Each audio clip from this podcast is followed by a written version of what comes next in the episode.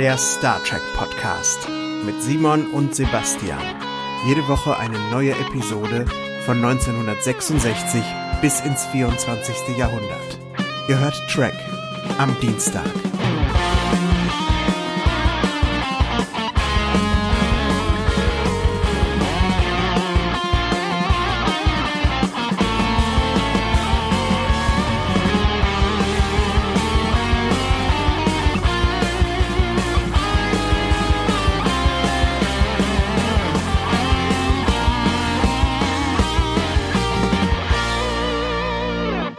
Hallo, liebe Hörerinnen und Hörer und herzlich willkommen zur 80. Folge von Track am Dienstag. Schön, dass ihr wieder eingeschaltet habt. Ich begrüße euch ganz herzlich und ich begrüße auch ganz herzlich den Simon. Moin Simon. Moin Sebastian, na? Na? Wie ist es dir? Alles gut? 80. Folge, Mensch. Wahnsinn. Ja, es ist echt der absolute Wahnsinn. Ich bin auch heute noch so ein bisschen, wir können es ja mal wieder sagen, wir nehmen am Sonntag auf, hin, im Hintergrund Glockengeläut, also eine neue Serie wird eingeläutet vielleicht auch. Und äh, ich war gestern auf einer Hochzeit, so den ganzen lieben langen Tag. Oh, das ist aber schön. Ja, das war auch schön. Und jetzt bin ich aber auch entsprechend noch so ein bisschen angemüdet an diesem schönen Sonntagvormittag, mhm. an dem wir hier aufnehmen. Aber vielleicht macht mich das auch sehr mellow jetzt, wenn wir über etwas Schönes Neues sprechen. Und wie sieht's bei dir so aus, Simon? Wunderbar sieht's bei mir aus. Ich war gestern nicht auf einer Hochzeit, aber hatte einen sehr, sehr entspannten Tag. Einen sehr, sehr entspannten Samstag. Ich liebe Samstage. Sebastian, ich glaube, viele lieben Samstage, aber ich liebe sie abgöttisch. Ja. Und ja, habe eigentlich nicht nicht wirklich was von Belang gemacht und das war auch ganz gut so, weil ich nächste Woche eine super anstrengende Woche vor mir habe, beruflich. Mhm. Bin deswegen recht froh, dass das ein, ein sehr entspanntes Wochenende ist und vor allen Dingen jetzt so als kleiner Höhepunkt der Start in die neue Staffel Trek am Dienstag sozusagen. Ne? Ja, boah, wir gönnen uns keine Pause, Simon. Und auch euch nicht, Hörer, liebe Hörerinnen und Hörer. ja, äh, wir starten direkt durch mit der Star Trek Zeichentrickserie The Animated Series. Wir haben lange darüber gesprochen, spekuliert, was auch immer. Jetzt ist der Tag endlich gekommen. Wir sprechen das erste Mal über Star Trek The Animated Series und ich bin gespannt wie ein Flitzebogen, was du dazu zu sagen hast, Simon. Ich weiß, was ich ja. nach der ersten Folge schon mal für eine Einschätzung ja. habe, aber was du, was du, was von dir jetzt kommt, ich habe noch nicht mal die leiseste Ahnung. Sonst kann ich mir das immer so ein bisschen denken. Und mhm. jetzt tappe ich so völlig im Dunkeln irgendwie. Ich freue mich. Ja, äh, ja, mal schauen. Ich habe mich noch nicht so ganz entschieden. Vielleicht komme ich so im Verlauf der Folge drauf. Mhm. Was ich wirklich davon halte, ich habe natürlich einen guten Ersteindruck. Vielleicht sollten wir gleich zu Beginn mal was klären. Und zwar habe ich neulich im Freundeskreis, äh, habe ich erzählt, auch hier, ja, bei unserem Podcast, da sind wir jetzt mit der ersten Serie durch und fangen jetzt mit der Zeichentrickserie an. Und dann kam tatsächlich die Frage, was ist denn für eine Zeichentrickserie? So bekannt ist das tatsächlich ja gar nicht. Ne? Also ich meine natürlich unter Star Trek-Fans, die haben da schon mal was von gehört, aber ich glaube, dass relativ viele Leute das noch nie gesehen haben. Eben weil es halt Zeichentrick ist und weil es halt einfach nicht so in diesen ganzen Reruns immer dabei war, ne, die man so über die Jahre gesehen hat, wo es im Fernsehen kam. Ich meine, das wurde auf Video veröffentlicht, aber auch viele haben das nicht so in ihrer Sammlung. Hm. Deswegen gleich die erste Frage, Sebastian, wenn ich das jetzt gucken möchte hier, vielleicht mit uns, möchte ich dir jetzt gleich beantworten, wo man das sehr komfortabel gucken kann, wenn man sich das nicht, äh, wenn man sich die Videos nicht holen will oder so. Und zwar gibt's das ganze Paket auf Netflix. Ja, genau da gibt's das. Oder aber auch, wenn man zum 50. Jubiläum sich diese mega Blu-ray Box geholt hat, wo äh, die mhm. Original mhm. Series und die Filme drin sind, da ist auch die Animated Series komplett auf Blu-ray drin. Da könnt ihr das auch sehen. Und ich glaube, in dem ein oder anderen Land, aber nicht in allen Ländern, aber zumindest so, dass man es importieren könnte, sind die Blu-rays auch separat erschienen. Der Animated Series. Genau. Ja. Aber du hast recht, das ist eine Serie, die habe ich selbst auch noch nie gesehen.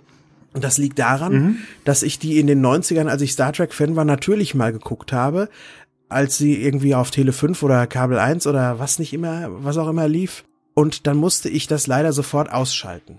Und das, oder ich habe diese Folge, diese eine Folge geguckt, aber ich konnte danach nicht weiter gucken. Und das liegt nicht zwingend an der Art, wie die Animated Series ursprünglich gemeint war, sondern das liegt einfach an der ersten deutschen Fassung, der Animated Series von damals, die ich tatsächlich für ziemlich unguckbar halte. Und vielleicht haben auch viele, die davon schon mal gehört haben, aber davon ihre Finger lassen, diese Fassung im Hinterkopf. Diese, diese, kennst du die? Hast du die auch schon mal gesehen? Ich kann mich nicht dran erinnern. Ich habe das bestimmt schon mal gesehen, zumindest vielleicht mal eine Folge oder so. Ich habe die ganze Serie auf keinen Fall geguckt, ne? Das kann ich auch nochmal hier bestätigen. Das ist für mich sozusagen das erste Mal. Ich kenne vielleicht ein oder zwei Folgen. Und an die deutsche Synchronisation kann ich mich tatsächlich überhaupt nicht erinnern. Hm. War das so eine reiner Brandsynchro oder so eine Kindersynchro oder was war das Problem? Das war eine absolute Kindersynchro. Also sehr, sehr, sehr, sehr kindgerecht. Noch nicht mal so reiner brandlustig, dass man sich das irgendwie aus so einem Kultfaktor heraus angucken kann. Aber die Folgen waren einfach nur, ja, einfach nur albern.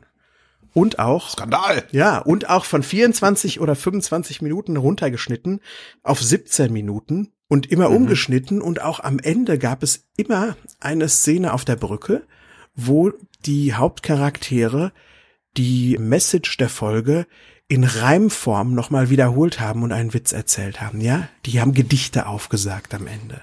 Ach, sieh an. Das war eine ganz großartige Idee der ZDF-Redakteure, dass man doch so geckige Gedichte dann da aufsagen soll. Ja. Und das ist, ich finde das einfach nur fürchterlich. Ja. Entschuldigung. Also, dass die Handlung wiederholt wird oder beziehungsweise die Botschaft der Folge für die lieben Kleinen nochmal zusammengefasst wird, das ist ja nichts Neues. Ich weiß gar nicht, ob es bei Enterprise jetzt vorkommt. Äh, Wie nennen wir die Show eigentlich? Enterprise? Die Enterprise? Star Trek Animated Series? Hm, gute Frage. Ich sag meistens TAS dazu oder The Animated Series. Nennen wir ja. es TAS, The Animated Series. TAS gefällt mir gut. Was wollte ich? Genau. Dass das zusammengefasst wird, das kennt man ja auch insbesondere von Filmation. Filmation ist das Studio hinter der Serie, also die Leute, die die ganzen Folgen gezeichnet haben. Und die haben ja auch so Sachen wie She-Ra gemacht oder He-Man and the Masters of the Universe. Das sind, glaube ich, so zwei der bekanntesten Filmation-Serien. Und da war das ja durchaus Usus, dass man am Ende da noch so einen Charakter hatte. Manchmal war es ein eigener Charakter, der extra für diesen Zweck erschaffen wurde, oder es war einer von den Helden. Bei der He-Man-Serie war es dann immer, keine Ahnung, Man at Arms oder Orko und so, die haben gesagt, ihr habt heute Folgendes gesehen, liebe Kinder, ihr müsst euch immer anschnallen, sonst fliegt ihr aus dem Roadripper raus. und, ähm, und naja, es, das, war, das, das war halt einfach so, ja. Jetzt hier in der ersten Folge, die wir, die wir heute besprechen, von TAS, da gibt's ja, glaube ich, noch keine Zusammenfassung, zumindest kann ich mich nicht dran erinnern. Nee. Aber vielleicht kommt das ja noch. Nee, nee, das bleibt uns erspart. Diese, Genau. diese, diese Pädagoge, dieser pädagogische Ansatz bleibt uns erspart. Ich glaube, den hat Filmation mit dieser Bill Cosby Geschichte Fat Albert and the Cosby Kids eingeführt. Und hier ist das, Ja, hier ist es einfach. Star Trek, ja, ja. Ja. Ghostbusters, das sollte man auch noch erwähnen. Das ist auch eine sehr bekannte Filmation-Zeichentrickserie. Richtig. Und ein paar Filme haben die, glaube ich, auch gemacht. Ja, und zwar die Ghostbusters mit den, mit dem Gorilla und nicht die Ghostbusters, äh, an die andere Ghostbusters Zeichentrickserie. Ja, ja. Ja, genau, ja, ja, ja. Und Bravestar kommt, glaube ich, auch von denen. Ja. Also die haben schon echt viel gemacht von diesen Sachen, an die ich mich so erinnern kann, als ich jung war, die so auf Bim Bambino liefen. Das war diese Zeichentrick, Realfilm, dieses Kinderprogramm halt, das es früher bei Tele 5 gab. Das war das Kinderprogramm, was man sehen musste, wenn man damals schon Kabel- oder Satellitfernsehen hatte. Ja, mit der Maus mit den toten Augen, dieser Puppenmaus. ja, etwas, et, etwas verstörend, ja. Ja. Da sagst du was. Ja, aber schon eigentlich in dem, zu der Zeit, nämlich am 1. März 1994, erschien tatsächlich eine überarbeitete Fassung, eine ungekürzte, eine neu synchronisierte Fassung der Zeichentrickserie mit den Originalsprechern dann auch auf VHS. Und die hätte man durchaus gucken können. Ich habe sie mir damals nie gekauft. Und hab aber im Kopf gedacht, ja, dann ist das ja auch das, was jetzt im Fernsehen lief. Und ich glaube, ich habe das dann noch mal eine Folge geguckt und immer noch Kacke gefunden. Und das liegt daran, dass diese Neusynchronisation nie ausgestrahlt wurde, bis zum 8. September 2016 auf Tele 5. Da, also vor gerade mal zwei Jahren, wurde das erste Mal die richtige, in Anführungszeichen, Fassung von der Animated Series in Deutschland ausgestrahlt. Vorher gab es immer noch jahrzehntelang diesen Quatsch zu sehen. Interessant. Das wusste ich zum Beispiel gar nicht, dass es da zwei unterschiedliche. Also ich bin, ich habe mir das schon irgendwie so ein bisschen gedacht. Sag mal, liegt das auch Ist das auch der Grund dafür, dass diese äh, Folge, die wir heute besprechen, zwei unterschiedliche deutsche Titel hat? Genau so ist es, ja. Das ist einer der Gründe. Es gibt ein paar, die haben nur einen deutschen Titel. Bei einer mhm. liegt das daran, dass die alte und die neue Fassung den gleichen Titel einfach behalten haben. Und bei ein paar anderen liegt es daran, dass die tatsächlich nicht ausgestrahlt wurden in den 70ern und das allererste Mal tatsächlich TV-Premiere hatten 2016. Egal in welcher Form. Wahnsinn, ne? Hm. Wahnsinn. Eine Show, die halt 1973 das erste Mal ausgesendet wurde, hat in Deutschland in der Urfassung die Premiere 2016. Das muss man sich erstmal auf der Zunge zergehen lassen. Aber ich finde es ja toll, dass man diese Mühe sich macht. Absolut. Weil mhm. modern ist die Serie natürlich nicht. Also wenn man gerade an, an heutige Zeichentrickserien denkt oder an, an Animes oder so, das ist ja ein ganz großes Ding. Da kommt das ja fast antiquiert rüber, was wir da sehen. Ja, das schon. Und ein Freund von uns, der auch immer mal wieder bei dem anderen Podcast mitspricht, der Gerrit, der sagt auch, zieht euch warm an.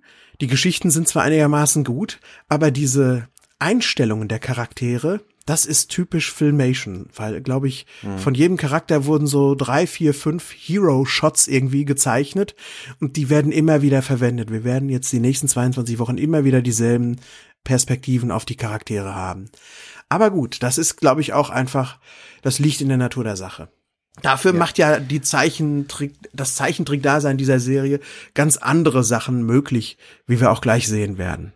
Genau, ja. Also das ist natürlich dann auch so eine Freiheit, die man einfach hat, die man in einer Realserie in den 60er Jahren nicht hatte, einfach aus technischen Gründen und aus finanziellen Gründen. Du kannst, wenn du einen Zeichentrickfilm machst, hast du, kannst in deiner Fantasie ja freien Lauf lassen, weil du musst ja einfach nur das zeichnen. Auch da gibt's Beschränkungen. Du hast es ja gerade schon so schön gesagt mit den Hero Shots, dass man natürlich nicht alles Mögliche zeichnen kann, sondern man muss mit denen Sachen arbeiten, die auch da sind. Ansonsten braucht man ja ewig für so eine Folge. Aber trotzdem kann man verrückte Aliens machen, man kann verrückte Raumschiffe machen, man kann, also der Fantasie sind einfach weniger Grenzen gesetzt. Und das ist ja auch reizvoll. Ja. Oh ja. Sebastian, eine Frage habe ich an dich. Ja. Und zwar, wie viel weißt du denn so zur Entstehungsgeschichte der Animated Series? Kam das, weil man sich einfach dachte, das wäre eine gute Idee gewesen, so eine Zeichentrickserie zu machen? Ja, das war so eine Mischung aus, die Urserie lief in der Syndicated, also im Privatfernsehen lief die montags bis freitags. Quasi alle 16 Wochen ging die Wiederholung wieder von vorne los und die Einschaltquoten in der Syndication waren phänomenal und man wollte dem einfach mehr hinzufügen. Man muss, man wusste nur nicht wie, weil so eine Science-Fiction-Serie eine teure Angelegenheit ist. Und irgendwann mal mhm. ist, glaube ich, der Lou Scheimer, das ist der Chef von Filmation, auf Gene Roddenberry und Co. zugegangen und hat gesagt, Leute, wir könnten doch sowas zeichnen. Und darauf ist der Gene Roddenberry auch angesprungen und hat dann ziemlich viele Leute um sich geschart, die sich auch um die Original Series damals gekümmert hatten. Und jetzt muss ich bewusst sagen, um die ersten beiden Staffel der Original Series. Also nicht die dritte Staffel, die ja hinlänglich als ein bisschen weniger geglückt gilt, sondern er hat wieder solche Leute wie David Gerald und DC Fontana, all diese Star Trek Recken wirklich genommen und hat gesagt, wir machen jetzt eine Zeichentrickserie. Der Lou mhm. Scheimer hat's vor und dann war es auch so. Und dann lief die auch schön, wo eine Zeichentrickserie hingehörte, damals in den USA. Dann lief die schön im Samstags-Vormittagsprogramm das erste Mal auf NBC.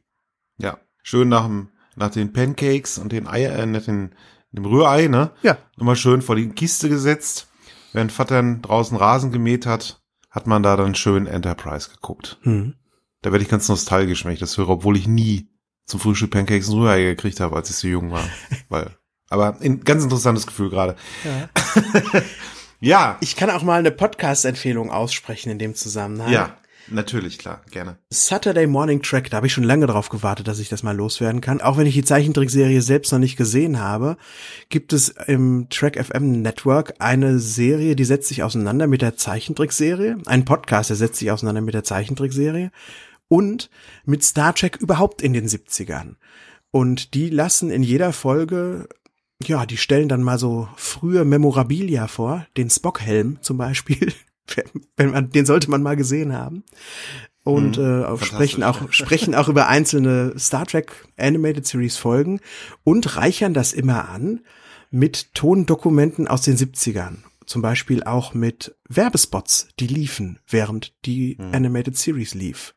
Und das holt mich auch irgendwie ab. Und das macht mir das Gefühl, wenn ich diesen Podcast höre, ich liege da auch als Kind irgendwie auf dem Flocati mhm. und gucke in so einen Röhrenfernseher rein und es ist samstags morgens. Das kann ich sehr empfehlen. Das ist ein guter Podcast. Ja, ganz fantastisch. Vielleicht noch mal ganz kurz zu den Schauspielern, also zu den Stimmen, die wir hier hören. Da hat man ja wirklich fast das Originalteam zusammengekriegt, ne? Oh ja. Das waren alle eigentlich. Alle, alle, sogar Major Barrett auch, die, äh, die Chapel im mhm. hin und wieder mal gesprochen hat. Alle außer Walter Koenig. Ja.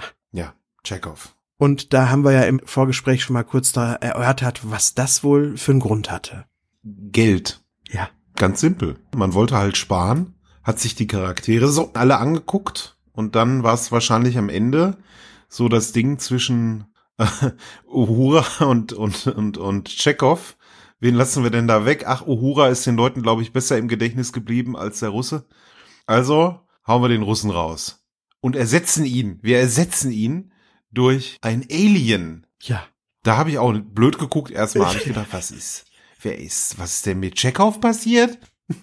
Ist der in so ein, in eine Maschine geraten oder was ist passiert? Ja, sieht ganz komisch aus. Der kriegt auch, glaube ich, irgendwann mal einen Namen und darf auch was sagen. Aber jetzt hier ja. in dieser ersten Folge sitzt da einfach nur eine seltsame Gestalt neben dem Zulu.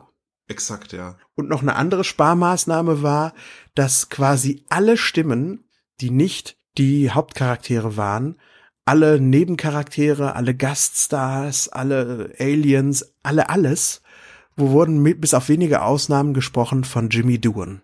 Ja. ja der, der hat echt extrem viel zu tun gehabt, ja. Ja. Jetzt haben wir doch die Leute mal schön vorbereitet, die Hörer und Hörerinnen ja. auf die Animated Series. Simon, was hältst du davon, wenn wir in die erste Folge starten? Lass es uns tun. Lass es uns tun, Sebastian. Ja. Wie heißt denn, was wir uns heute vorgeknöpft haben?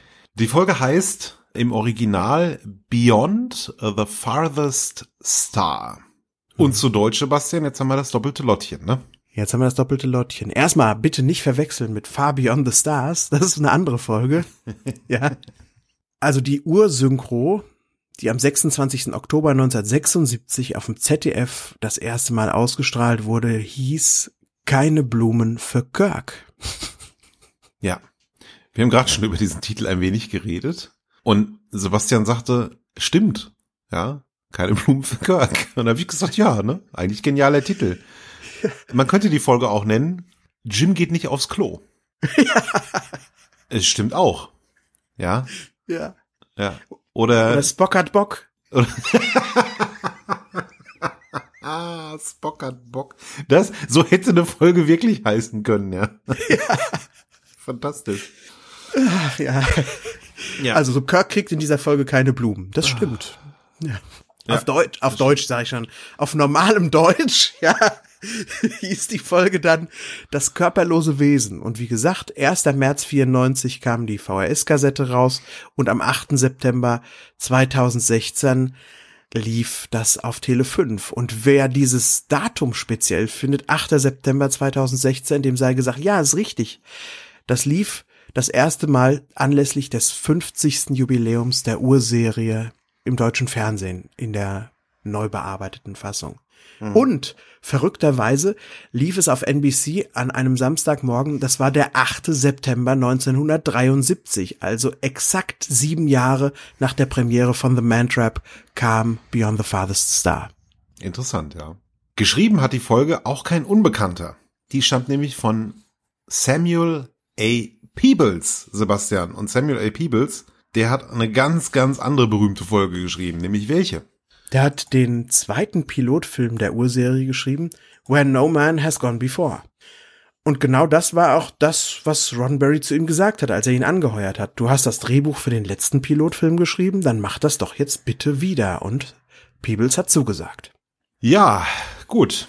Dann würde ich sagen, starten wir doch in die Handlung. Wir haben es ja schon vorhin gesagt und ihr wisst das auch. Wir haben ja im äh, Vergleich zu Original Series jetzt keine circa 50 Minuten Handlung vor uns, sondern tatsächlich nur, ja, Sebastian, 24 Minuten sind's, glaube ich, ne? Ja. Das heißt, die Dinge werden ein wenig schneller vor sich gehen müssen. Und so ist das auch direkt beim Start von Beyond the Farthest, Farthest Star. Mhm. Sorry, Samstagmorgens ist mein TH noch nicht so gut. Äh, äh, Sonntagsmorgens nach dem Aufstehen. Und ja, da, das geht jetzt Schlag auf Schlag, ne? Was da jetzt alles so passiert. Oh ja. Was mich am allermeisten erstmal geschlagen hat, Simon, war aber der Vorspann, denn es gab ja keine Szene vor dem Vorspann. Es kam Space, The Final Frontier und eine etwas andere Musik. Ja, stimmt. die so, weiß ich nicht, die klang so ein bisschen wie eine Mischung aus Star Trek schon. Vielleicht ja. auch ein bisschen Love Boat mit dabei. Ja. Und am Ende da machte diese Musik etwas, da, da hätte auch so Walter Freiwald drunter sprechen können. Und ein brandneues Auto. Das klingt wie eine Game Show am Ende. Ja. Ich dachte, was kommt jetzt? Extrem angestaubt klingt das, finde ich. Also das ja. klingt unglaublich nach, nach altem, staubigen Wohnzimmer. Ich fand auch diesen Game Show Vergleich, den fand ich sehr, sehr schön. Also da musste ich auch dran denken. Ich finde ich finde es nicht schlecht, ja. Also jetzt nicht, nicht vertun. Ich finde das schon irgendwie sympathisch, die Musik, aber es ist schon ein harter Tobak, ja. Ja. Aber ja, Simon, die Handlung. Du hast ja recht. Die Handlung. Man ist unterwegs Richtung Questa M17, glaube ich. Ne? So heißt ja. es. Das ist so ein ja, ein sterbender, ein toter Stern. Und man macht das, was die Enterprise ja eigentlich auch machen soll. Die soll nämlich schön arbeiten, ja, und nicht immer so Abenteuer erleben. Die soll nämlich kartografieren. Und jetzt sehen wir tatsächlich das erste Mal die Brücke auch aus einer ganz ungewohnten Perspektive, nämlich so aus der, so aus der isometrischen Perspektive sozusagen, so von oben, ja, guckt man so runter und sieht die ganze Brücke und da herrscht geschäftiges Treiben und da fällt auch direkt auf, dass es keinen Tschechow mehr gibt. Der ist, damit der hier in Russland ist der zurück. Stattdessen eben diesen Alien, der noch keinen Namen hat. Ich glaube, es ist dann irgendwas mit Alex oder so später, keine Ahnung. Ja, Arex hm, heißt Arex, er. genau. Arex war's. Ja. Man kartografiert, aber man hat auch gleichzeitig ein Problem, ja. Es geht jetzt ganz schnell alles. Das Schiff wird immer schneller. Man wird irgendwie angezogen, so ganz seltsam, ja. Und Kirk möchte das äh, den Kurs umkehren. Wir sehen einen Radarbildschirm, den wir noch nie vorher gesehen haben, wo man so sieht, wie die Enterprise auf Questa M17 zufliegt. Ja, es passiert wahnsinnig viel, ne? Es ist so Hypergravity, oh nein, äh, Scotty meldet sich, wir werden immer schneller, wir können nicht bremsen. Kirk möchte den, den Kurs umkehren und es funktioniert alles nicht. Aber ein Manöver glückt dann schließlich, bevor man in den Totenstern reinfliegt. Man kann nämlich einfach so mit ein bisschen Schwung in den Orbit gleiten und dann ist man da auch erstmal in Sicherheit und umkreist den Totenstern Questa M17. Ja. Und unsere liebe Uhura, denn die ist sehr wohl da, die fängt nach wie vor Signale auf, Radiosignale, die, glaube ich, auch einer der Gründe waren, weshalb die Enterprise jetzt gerade mal hierhin geflogen ist. Ach, guck, da sind sie. Die Radiosignale? Ja. Da sind die Radiosignale. So, so hören die sich an. ja. ja, kann man. Es ist, es ist, wie es ist. Ja. Ähm, interessant möchte ich hier auch schon gleich erwähnen, dass die Uhura deutlich mehr Text hat als in so einer durchschnittlichen TOS-Folge. Hat sie bei TAS deutlich mehr Text. Ja. Die darf viel mehr zur Handlung beitragen. Ja, ist richtig. Was findet man dann jetzt hier? Wo kommen die Radiosignale her? Man findet im All so einen seltsamen Zellverbund oder so Schoten oder so Fäden oder was, was, was ist das, Simon? Ja, du hast es schon ganz gut beschrieben. Es ist irgendwie so wie Pilze, so fliegende Pilzkappen, die miteinander verwoben sind mit so Sporenverbindungen. Also ich habe erstmal gedacht, das ist ein Wesen tatsächlich. So ein komisches Wesen. McCoy ist auch völlig ratlos, hat sowas noch nie gesehen. Aber man kommt relativ schnell drauf, dass es sich um ein Schiff handelt, ein anderes Raumschiff, das völlig fremdartig ist. Also wenn man die, die Enterprise besteht ja ganz offensichtlich aus irgendeinem Stahl oder was weiß ich. Und dieses Schiff sieht ja organisch aus. So ist es. Sehr, sehr biologisch. Und auch so, dass man denkt, hm, das kann ja gar nicht so richtig fliegen, weil das ist so ein, so ein Haufen irgendwie. Da mhm. bricht ja ständig was ab, wenn die anfangen, sich zu bewegen. So kam es auf mich. So wirkte das auf mich. Aber es wirkt mhm. auch so ein bisschen wie so ein Mikro, Organismus. Sieht vielleicht auch so aus wie Synapsen in einem Gehirn. Und das ist ja auch eine relativ stabile Verbindung eigentlich, ganz egal wie es aussieht. Manchmal ja. auch nicht, aber. Manchmal auch nicht, bei manchen Leuten ist es sehr labil, das ist richtig. ja. Aber das Schiff ja. ist tot, Simon, das Schiff ist tot. Die Temperatur ist auf absolutem Nullpunkt. Hm. Und es ist auch nicht erst seit gestern dort und tot. Nein. Genau, der Spock, die Charaktere bleiben sich treu. Spock ist sehr genau, macht seine Untersuchung. Und der findet tatsächlich heraus, dass das Schiff seit 300 Millionen Jahren in diesem Orbit um diesen, ja, toten Stern schwebt. Und das ist ja mal eine, erstmal eine sehr beeindruckende Zahl. Und hier finde ich auch schön, dass die Charaktere auch wirklich äh, nicht nur Blödsinn erzählen, wie das oft in der Zeichentrickserie ist, sondern, ich habe es gerade schon gesagt, so ein bisschen ihren Charakteren aus der Serie auch wirklich treu bleiben. Also man merkt, dieselben Autoren haben irgendwie dafür geschrieben irgendwer sagt, ich weiß nicht mehr, wer es sagt, das ist nur ein kleiner, ein kleiner Moment in Bezug auf die Ewigkeit. Ja. Fand ich einen sehr schönen Satz. Weil 300 Millionen Jahre ist tatsächlich nichts im Universum. Nichts. Hm. Ich glaube, es war McCoy oder irgendwer, weiß ich nicht. Genau. Keine Ahnung. Ja, McCoy ja. wahrscheinlich. Hm. Barely an Instant Eternity, Jim. Ja. Ja. Und wenn man sowas schon mal trifft, dann ist das erste, was man sich vornimmt, wir beamen rüber. Klar. Und dazu schnallen wir uns neu, ein neues Equipment um. Das sind die Lebenserhaltungsgürtel, die man schon damals sich für The Tholian Web ausgedacht hatte, aber dann da doch Raumanzüge genommen hatte. Und jetzt haben wir aber diese wunderbaren Gürtel, die so ein Glow um die Leute legen und da drin ist man mhm. geschützt und kann atmen. Und so beamen sich das Triumvirat und Scotty an Bord des fremden Schiffes. Ja. Und Simon. Genau. Und jetzt kommt doch der Moment, wo man denkt, das wäre so nicht möglich gewesen in der Realserie. Überhaupt nicht.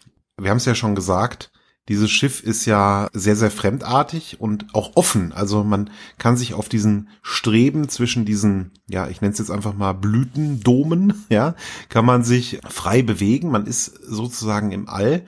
Und ja, das hätte man, also man hätte das schon machen können, aber es wäre ein unglaublich großer Aufwand gewesen. Es hätte nicht gut ausgesehen einfach und es wäre viel zu teuer gewesen. Also das wäre einfach nicht, es wäre einfach nicht überzeugend gewesen, sagen wir es mal so.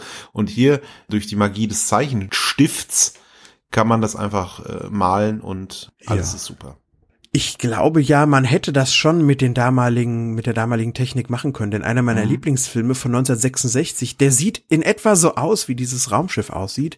Das ist Fantastic Voyage, die fantastische Reise. Da mhm. geht ein Mini-U-Boot in so einen Toller Wissenschaftler Film. rein und mhm. der zeigt auch solche Bilder aber war natürlich auch äh, auf einem für damalige Verhältnisse riesigen Budget angelegt und mhm. ne, nicht nicht für eine Star Trek Realserie denkbar. Aber wenn solche Mittel natürlich Star Trek zur Verfügung gestanden hätten, da reden wir dann 1979 noch mal drüber, dann kann man auch solche kann man auch solche psychedelischen Sachen in ja. Camera irgendwie erzeugen. Absolut, aber im Serien also in einem Kosmos einer durchschnittlich äh, budgetär ausgestatteten Serie ist das natürlich nicht möglich gewesen. Schon gar nicht in den 60ern, ne, mit den Mitteln, die man damals so hatte. Ja, und jetzt haben wir, sehen wir noch mal viel deutlicher, wie organisch das Ganze ist und es hat auch sowas Insektoides. Sebastian, äh, was für eine Analogie zieht der Spock da? Wie diese Kuppeln aussehen oder diese Dome oder was auch immer das ist. Ja, also sagt er, das sind so wie Eier oder irgendwie was? Ja, ich so bin von, mir nicht mehr von, ganz sicher. So von Bienen, so diese ja. äh, Waben quasi. Ja, es sieht auch toll aus irgendwie. Mhm. Und so sehr das auch ansprechend war für die Animateure, dass man so eine Freiheit hat mit dieser Zeichentrickserie, so schwierig war es auch für die Animateure, denn Roddenberry selbst hat über 100 Entwürfe für das fremde Schiff abgelehnt, bevor ja. er dann mal einen genehmigte, ja. Ach Gott, der Alte wieder. Weißt du? oh, heute kommt der Alte wieder. Nein. ja, ja. Die Chefs, Simon, die Chefs. Ja. Hm. Sebastian, ich möchte an der Stelle was fragen. Und zwar, kannst du die Hauptcharaktere von ihren Gesichtszügen her gut auseinanderhalten? Ja. Ja, tatsächlich? Ja, sie sehen sich sehr ähnlich, aber sie haben so ganz kleine Eigenheiten, die sie doch zu sich selbst machen. Ja, aber hm. sie sehen, sie sehen nicht so ganz typisch wie so ein Leonard Nimoy oder wie so ein Dee Kelly aus. ich glaube, ich brauche noch ein bisschen, weil irgendwie, ich weiß nicht, für mich sahen die irgendwie alle gleich aus. Äh, bis auf ihre Stimmen natürlich und ja, also man, ich meine jetzt nicht, dass die Gesichter alle gleich aussehen, sondern dass sie halt völlig austauschbar sind. Also Spock hätte genauso aussehen können wie Scotty und ich hätte das geglaubt. Ja, okay. Mal schauen. Mal schauen, ob das noch ein bisschen besser wird im Verlauf der Serie, aber naja. Ja, es wäre uns zu wünschen. Genau. Ja. Gut. Man steht nun auf diesem Schiff inmitten dieser 70s Psychedelia, möchte ich schon fast mhm. sagen. Mhm. Und hat dann da diese Schoten, die da hängen und die sind so von innen durchbrochen worden von irgendwas. Da muss ich gleich an Alien denken. Und dann denkt man sich, naja, wenn da so eine Öffnung ist, dann gehen wir da doch mal rein. Ja, die gehen dann da einfach rein und stellen auch fest, irgendwie scheint also das, was da drinnen war, ausgebrochen zu sein. Und daraus schließt man dann die These, dass, also McCoy überlegt sich erstmal, das könnte vielleicht ein Unfall sein. Ja, dies ist dann irgendwie aufgeplatzt oder so. Und Spock sagt dann eben, nee, das sieht gar nicht so aus, sondern es sieht eher danach aus, dass was immer auch in diesen Waben drinnen war, in diesen Wabendingern, hat das absichtlich gemacht. Also man, man schließt darauf, dass die Crew, wer immer das auch war, das Schiff selbst zerstört hat. Ja. Und das Schiff funktioniert auch tatsächlich noch. Da mhm. passieren Dinge und es absorbiert aber auch jegliche Form von Energie aus den Phasern, aus den Tricordern, aus dem was auch immer man dabei hat und McCoy findet das Ganze auch so ein bisschen gruselig, so ein bisschen gespensterhausmäßig, fühlt sich beobachtet. Hm. Und die anderen bestätigen das auch. Selbst Spock bestätigt das und erklärt sich das so, dass die Erbauer dieses Schiffes halt unglaublich fortgeschritten im Vergleich zur Menschheit sind und dass das schon eine Sache ist, die einfach gruselig wirkt. Finde ich hm, schön, stimmt. wer sich da in den Doktor reinversetzt an der Stelle. Ja. Kirk sagt dann auch so, naja, wir sind halt alle total primitiv, wenn wir das hier sehen, was diese Rasse da erschaffen hat. Das hält den Spock aber nicht davon aus, irgendwie so einen Schalter wegzufasern.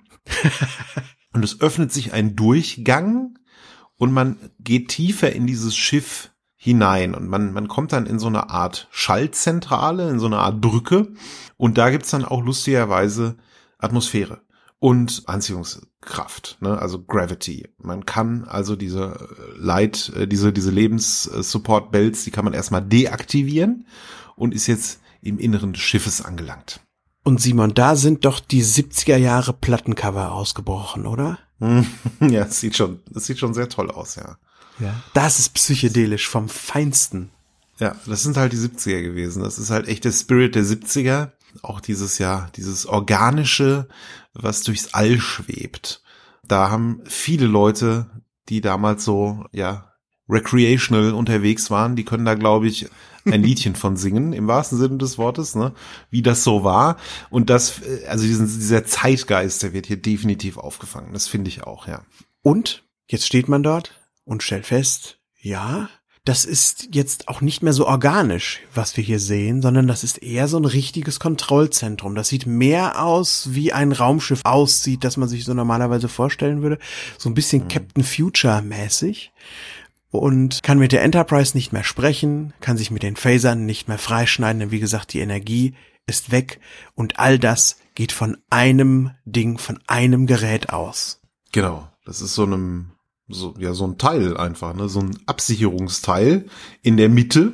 Also in der Mitte ist halt diese, ja, Steuerkonsole und da ist ein Gerät draufgeschnallt. Spock sagt dann auch, das ist jetzt kein, das ist hier irgendwas, was einfach da ähm, eingebaut wurde, als es zu einer ähm, Katastrophe kam. Und dieses Gerät macht ein, ja, erzeugt sozusagen ein Schild um das Kontrollcenter herum, um es vor Eindringlingen zu schützen. Ja. ja. Alles schön und gut und plötzlich geht die Disco los. Plötzlich geht die Disco los. Da britzelt die Tür und dann geht so ein langsam gestelltes Tonband an. Es wird immer lauter, eine Lightshow startet und dann erscheint auf dem Bildschirm, der da auch hängt, eine Krabbe mit Fliegenaugen. Sieht auch so ein bisschen klingonisch aus, also modern klingonisch.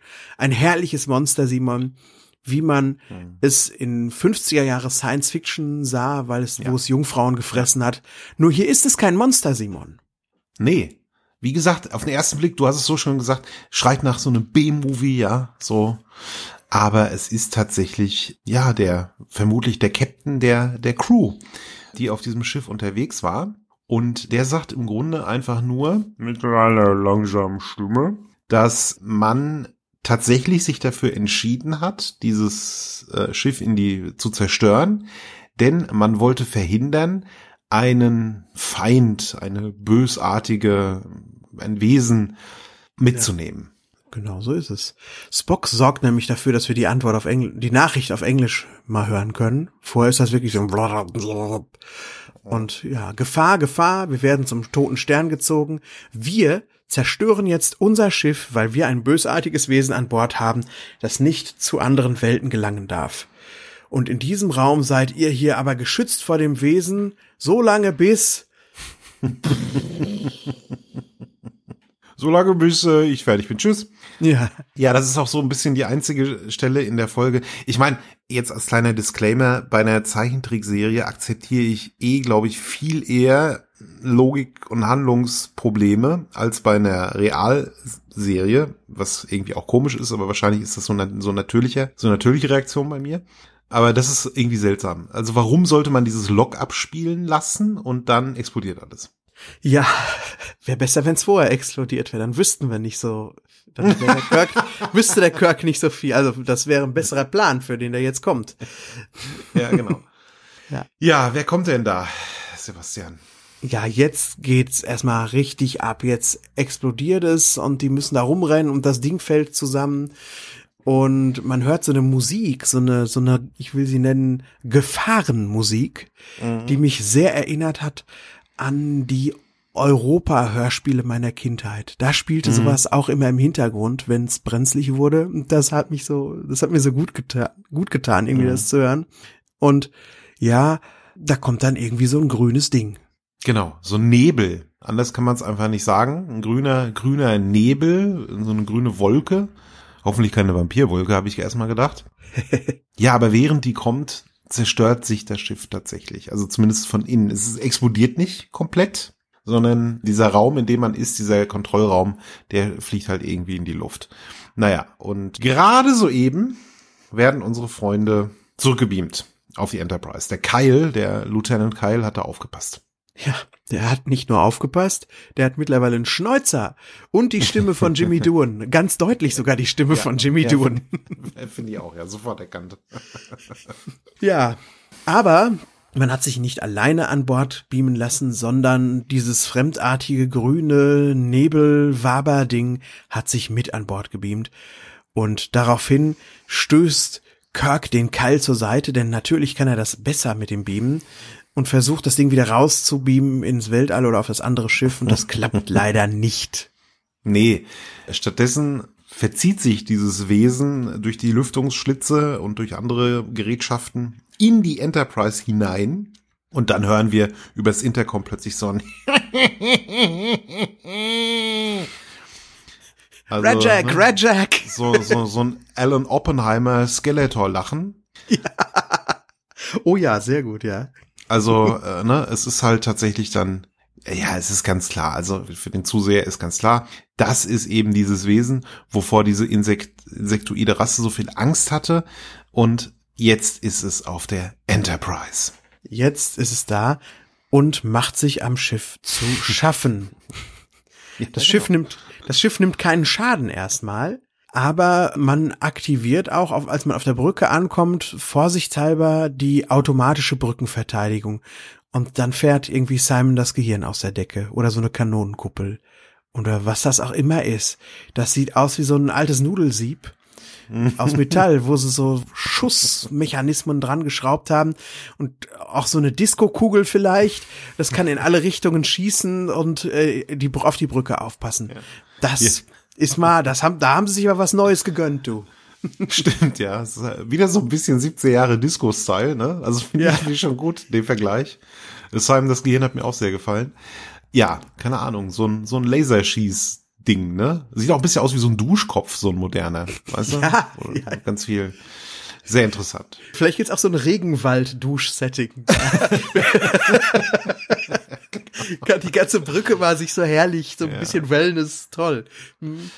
Ja, jetzt hat man halt dieses Problem. Am Anfang ficht einen das nicht wirklich so an. Es gibt auch viel Techno-Babble. Ja, und dann gehen plötzlich irgendwo auf dem Schiff die Lebenserhaltungssysteme aus. Es gibt roten Alarm. Man schaltet mal kurz in die Krankenstation an dieser Stelle, Sebastian, und da sehen wir den McCoy. Und ist das Chapel im Hintergrund, die Blonde? Wahrscheinlich, ne? Ja, das ist sie. Ja. Blond einfach nur, ne? Knallblond. Gibt's das Wort? Knallblond? Ja, du weißt, was ich meine. Ja. ja. Blondest ist sie. Hat hier noch keinen Dialog, das soll aber in äh, den nächsten Folgen noch kommen, dass mhm. sie auch mal sprechen darf wieder. Im okay. Gegensatz zu Chekhov, wie gesagt. Der ist, der ist A-Wall. ja, stimmt. Ja, und jetzt geht's irgendwie rund, ne? Also es gibt erstmal Probleme am Schiff, ja? Also alles flippt irgendwie aus, die Lebensunterhaltungssysteme durch so eine Art, ja, ich weiß auch nicht, irgendwas mit Magnetismus und so, ja, also irgendwie, das ist so magnetisch und man kann das nicht so wegmachen. Es gibt auf dem Maschinendeck gibt's Probleme. Der Scotty ist da in so einer Art Mülltonne gefangen. Und ja, also weißt du, der guckt halt aus so eine was, was ist das denn? Ist das der Warp-Kern oder was soll das sein? Ja, die sagen, das ist der Engine Core, was ich geil finde, weil der war eigentlich immer dieser Raum, der hinter diesem Gitter war, wo man nicht Aha, rankam. Genau. Aber ja. das ist, das ist wie so eine, wie, wie so ein Kuppeldach oder eben wie so eine große Mülltonne, wo da eingeklemmt ist. ja.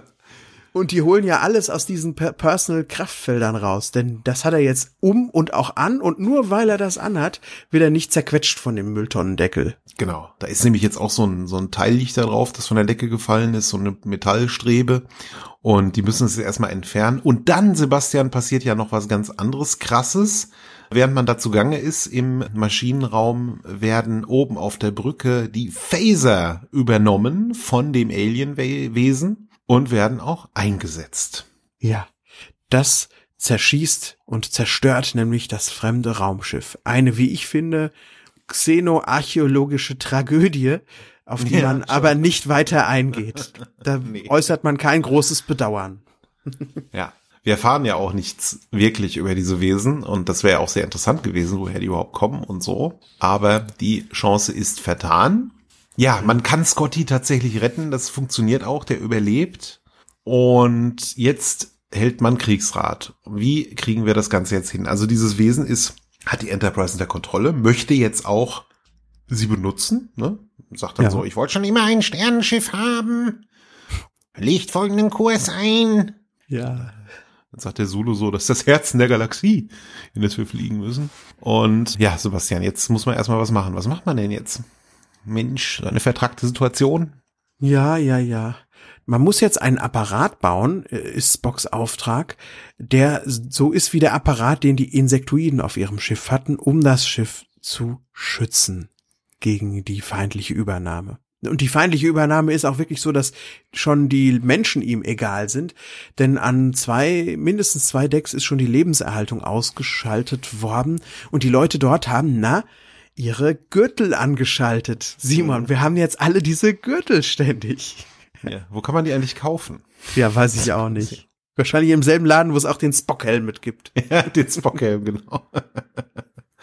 ja, so kann man sich tatsächlich retten. Ne? Diese, dieser Schild ist die Antwort auf die Probleme. Aber es hat eben nur so einen Radius von drei Meter, nee, einen Umfang, glaube ich, von drei Metern, ne? Mhm. Und das kann ja alles nicht die Lösung sein. Aber wir finden raus, es ist ein magnetisches Energiewesen sozusagen, ja, das sich mit der, mit der Enterprise verbinden kann. Also es ist wie so eine, wie sagt man, Parasit, mhm. der sich irgendwie dann verschmelzt mit einem Schiff, eben weil es so beschaffen ist, wie es beschaffen ist. Ja. Und das kann man ja ausnutzen. Das Alien verlangt, ich möchte auch die Kontrolle über die Warp-Geschwindigkeit übernehmen. Ja, wenn man da eins und eins zusammenzählt, kriegt man da vielleicht was hin. Ja, es will jetzt also entkommen. Es hat das schon mal versucht, mit dem anderen Schiff zu entkommen und jetzt versucht es auf die, die Enterprise zu kapern, um zu entkommen. Und will, dass die Enterprise jetzt schön mit Warp-Schleudern da rausfliegt, dass es endlich, endlich diesen Planeten, oder besser gesagt, diesen toten Stern, diese Gravitationsbombe verlassen kann und wieder frei ist. Und man verhandelt und diskutiert und ihr sollt jetzt gehorchen hier und das machen, was ich euch sage und das Wesen schießt auch mit dem Duschkopf auf Kirk und Spock, um die äh, da zum Gehorchen zu bringen. Ja, es ist so ein grüner Energiestrahl irgendwie und das, äh, der Spock wird da unter Feuer genommen, ne? Hm. Und so erpresst das Wesen den Kirk, dass der irgendwie das erlauben soll. Der legt aber vor so einen Gürtel auf die Konsole die Gürtel, die überall sind, plötzlich. Die, die überall sind, ja, die wird en masse werden die produziert. Gibt ja. so einen Raum wahrscheinlich auf der Enterprise, wo die den ganzen Tag diese Gürtel zusammenstecken. ja, das ist natürlich dann der Plan irgendwie, ne? Und dann sagt der Kirk, okay, wir gehen darauf ein. Ich möchte ja auch nicht, dass du den Spock irgendwie umbringst. Also schon eine ziemlich harte Szene auch, ne, wenn man so als Kind das sieht, dass der arme Spock da gefoltert wird. Und sagt dann so, aber um das zu machen, müssen wir die manuellen Warp-Kontrollen aktivieren. Und das Wesen sagt, prüft dann so die Memory Banks, ne, ist ja verbunden mit dem, mit dem Schiff und dann, ja, okay, stimmt, machen wir. Ja. Und daraufhin legt Kirk, ja, legt Kirk los. Der springt auf, geht zur Navigationskonsole, aktiviert seinen Gürtel da, der ist dann da so eingehüllt mit der Konsole zusammen und nimmt eben nicht Kurs aus dem, vom Stern weg, sondern stürzt weiter auf den Stern zu. Und das ja. ist ja auch der Plan, den der außerirdische Captain schon damals vor 300 Millionen Jahren versuchte. Genau, nämlich durch die Anziehungskraft des Planeten möchte man so eine Art Slingshot-Effekt machen. Und während man im Orbit des Planeten ist, könnte dann das Wesen vom Planeten angezogen werden, eben durch diese Magnetismus-Geschichte, wenn ich das richtig verstanden habe. Ich glaube, so ist das, ne? Ja, das Wesen soll denken, dass der Kirk auf einem Kamikaze-Flug ist anstatt auf einem Slingshot-Flug und dann das Schiff zu verlassen, um nicht zu sterben, weil die Enterprise in den Planeten mhm. kracht. Und wenn das da rausgeht, dann wird das Wesen vollends in die Gravitation des toten Sterns gesogen, während das Schiff, die Enterprise, dann mit dem Schleudereffekt sich davon entfernen kann und frei ist und das Wesen gefangen ist. Und irgendwie genau das passiert doch auch. genau es funktioniert. Man muss vielleicht auch mal dazu sagen, dass das ganze Finale, was wir hier gerade besprechen, das findet so in den letzten dreieinhalb Minuten statt hm. der Folge, ja. Also es ist halt unglaublich schnell erzählt einfach. Und ja, der erste Versuch, der klappt sofort, ne? Hätte man das jetzt in der Serie gemacht, hätten wir ganz viele Reaction-Shots gesehen, ja, von Kirk und äh, wie das Schiff langsam schneller wird und dann funktioniert es vielleicht beim ersten Mal nicht. Hier, bam, es funktioniert. Zack, man fliegt, dreht sich um den Planeten und dann sieht man, wie dieser grüne Nebel vom Schiff auf den, ja, auf diesen toten Stern, was auch immer das sein soll, dieser Ball einfach hinüberwechselt und da gefangen ist und die Enterprise kommt raus. Ja. Geklappt. Geklappt. Man fliegt weg mit Warpgeschwindigkeit. Das Wesen fleht noch an, lasst mich nicht allein, ich bin so einsam. Aber das interessiert die Enterprise nicht. Die bricht zu neuen Abenteuern auf. Beyond the farthest star, wie Kirk so schön in seinem abschließenden Logbuch sagt. Ja, und wir haben den Pilotfilm der Zeichentrickserie gesehen. Ja, Menschenskinder, Simon, was halten wir denn von Beyond the farthest star? Ja, was halten wir von Beyond the Farthest Star? Ne? Es ist natürlich jetzt sehr, sehr krass, so ein, so ein Stilbruch zu sehen, nachdem wir uns jetzt 79 Folgen Original Series angeguckt haben. Und ich hatte natürlich auch so meine Befürchtungen, bevor ich den, den Pilotfilm gestartet habe, dass das, was jetzt passiert, dass das ultra kindisch ist und furchtbar und mich vielleicht sogar nervt. Ja, und um Gottes Willen, jetzt muss ich 22 Folgen davon sehen. Es ist zum Glück überhaupt nicht so ich mochte das, was ich, was ich gesehen habe, wirklich sehr, sehr gern. Ich finde, dass diese schnelle Erzählweise sehr frisch wirkt, ja, nach dem äh, Original Series, und das meine ich nicht negativ, eher behäbig war. Ich finde, dass die Charaktere, dass man die Eigenheiten der Charaktere durchaus gut getroffen hat, obwohl man das natürlich überhaupt nicht subtil macht, sondern sehr forward, ja, also Spock ist da ständig am Rechnen und benutzt auch seinen Kopf, um irgendwas auszurechnen und was weiß ich alles. Und äh, was ich auch gut finde, ist, dass so Nebencharaktere wie Uhura und, und Zulu tatsächlich zumindest theoretisch viel mehr zu tun haben in Zukunft. Und was mir auch gefällt ist, dass trotz der relativ, obwohl man hier eine Zeichentrickserie für Kinder sieht, dass die Handlung durchaus anspruchsvoll ist. Wir haben wunderbare Zutaten. Wir haben irgendeine alte, geheimnisvolle Rasse. Wir haben ein, ein, ein Wesen, das ganz fremdartig ist. Wir haben einen toten Stern. Wir haben irgendwie einen Slingshot-Effekt und so. Und das finde ich alles cool, dass man das in diese 24 Minuten gepackt hat. Und dann haben wir noch ein durchaus nachdenklich stimmendes Ende. Wir haben also nicht die strahlenden Helden, die da wegfliegen, obwohl das halt so gezeigt wird, sondern wir haben dann noch auch diesen, äh, diese Traurigkeit irgendwie hm. von diesem Wesen, diese Doppeldeutigkeit auch, dieses Ende, was halt überhaupt nicht nur positiv ist. Ich finde, das Ganze ist eines Pilotfilms würdig, was wir gesehen haben, ja. Also da ist richtig viel passiert. Und mir hat das Ganze enorm viel Spaß gemacht. Und ja, deswegen habe ich da eigentlich nicht viel zu meckern und äh, gebe meinen ersten Daumen für das der Zeich nach oben. Ja, sensationell. Ja, Simon, was du da gesagt hast, dem kann ich mich zu großen Teilen einfach anschließen. Ich fand, es hat für einen Pilotfilm ein tolles Pacing gehabt. Unglaublich viele Schauwerte, wo man dachte, boah, äh, was, das ist ja nicht schlecht. So ist das, wenn Star Trek wieder zurück ist nach vierjähriger Pause und auch als Zeichentrickserie. Daran kann man sich ja gewöhnen. Hätte ich wahrscheinlich gedacht in den 70er Jahren und denke ich auch heute. Das ist wirklich kein Star Trek, das für Kinder ist. Das können Kinder sicherlich genauso mitgucken, wie es auch früher bei der Urserie der Fall war, dass mhm. es da Andockpunkte gibt. Aber auch als erwachsener Star Trek-Fan kann man da wirklich viel rausziehen. Es ist aufregend, es ist, jeder hat irgendwie was zu tun. Es, das Schiff sieht toll aus. Es zitiert ein bisschen so den Charlie X, der nicht allein gelassen will und auch viele Körperübernahmefolgen oder auch Wolf in the Fold, wo da so ein Redjack in das Schiff eindringt und übernimmt. Und ich finde auch, es bereitet so schon Geschichten vor, die später kommen und ist damit so ein bisschen wegweisend. Dieses Wesen, das da nicht allein sein will, das hat mich sehr an Armus erinnert. Oder auch ein uraltes totes Schiff, das gefangen ist von etwas, das die Enterprise dann schließlich auch betrifft. Das wird in Booby Trap in der dritten Staffel The Next Generation nochmal der Fall sein. Und ich finde, wenn man merkt, dass eine Folge thematisch so stark in Star Trek drinsteckt, dass sie sowohl das bisher Dagewesene als auch das noch Kommende so reflektiert, dann ist das eine starke Sache. Es hat nicht ganz so viele Charakterentwicklungs- und Interaktionsszenen wie die Realserie hat. Ich finde es auch schwierig, dass Kirk in der Folge alles an sich reißt. Den Transporter reißt er an sich, die Navigation reißt er an sich, das ist sonst nicht so seine Art. Dafür hat er seine Mannschaft und lässt auch den Zulu und den Keil ihre Arbeit tun. Normalerweise, da ist er hier ein bisschen forsch, aber das sind auch die einzigen negativen Punkte, die ich finden konnte. Und ich muss sagen, eine starke Leistung für das Debüt der Zeichentrickserie. Und auch mein Daumen geht nach oben. Super. Schön.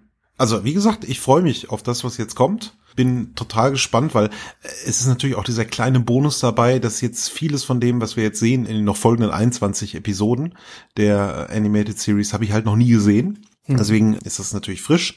Ich bin sehr gespannt, was uns da erwartet nächste Woche. Und ja, nächste Woche, Sebastian, gutes Stichwort. Wie heißt denn die Folge in der nächsten Woche? Nächste Woche kommt Yesteryear. Ja. Und die beiden deutschen Titel sind, Simon? da muss ich jetzt nachschauen, ja. Das Zeitportal ja. und die Täuschung. Ja. Und welcher der alte ist und welcher der neue ist, das könnt ihr ja, ja mal überlegen bis zur nächsten Woche, dann klären wir euch darüber auf. Simon, ich finde, das war ein sehr, sehr starker und interessanter und für mich auch hoffnungsvoller Einstieg in die erste, in, in die Zeichentrickserie. Ich, Absolut. mir hat das riesig Spaß gemacht. Ich freue mich auf die nächsten 21 Wochen. Ja, 21 Mal könnt ihr uns jetzt zuhören, wie wir die Zeichentrickserie abfrühstücken. mm, Frühstück. Mm, hab noch nichts mm. gegessen heute. Und äh, dann werden wir ja uns den ersten Film vorknöpfen. Wir sind jetzt natürlich wahnsinnig gespannt, wie euch diese Folge gefallen hat, sowohl die äh, Star Trek Folge als auch natürlich unsere Folge hier von Trek am Dienstag. Deswegen haltet euch doch nicht zurück bitte mit Kommentaren auf trekamdienstag.de oder auch gerne auf Facebook oder Twitter. Da findet ihr uns ja auch. Und wenn euch das Ganze gefallen hat und ihr es noch nicht gemacht habt, dann gebt uns doch bitte den Daumen nach oben oder die Sternchenbewertung oder was auch immer. Da freuen wir uns sehr drüber. Jawohl, das tun wir. Vielen Dank an euch. Und vielen Dank, Simon, für eine launige Besprechung der ersten, der ersten Folge hier unserer zweiten Serie. Das kann ich nur zurückgeben. Das kann ich nur zurückgeben. Danke, Sebastian. Ja. Dann wünschen wir euch eine gute Woche. Wir hören uns nächsten Dienstag wieder mit Yesteryear und bleibt uns gewogen, ja? ja. Tschüssi. Macht's gut, bleibt gesund. Tschüss.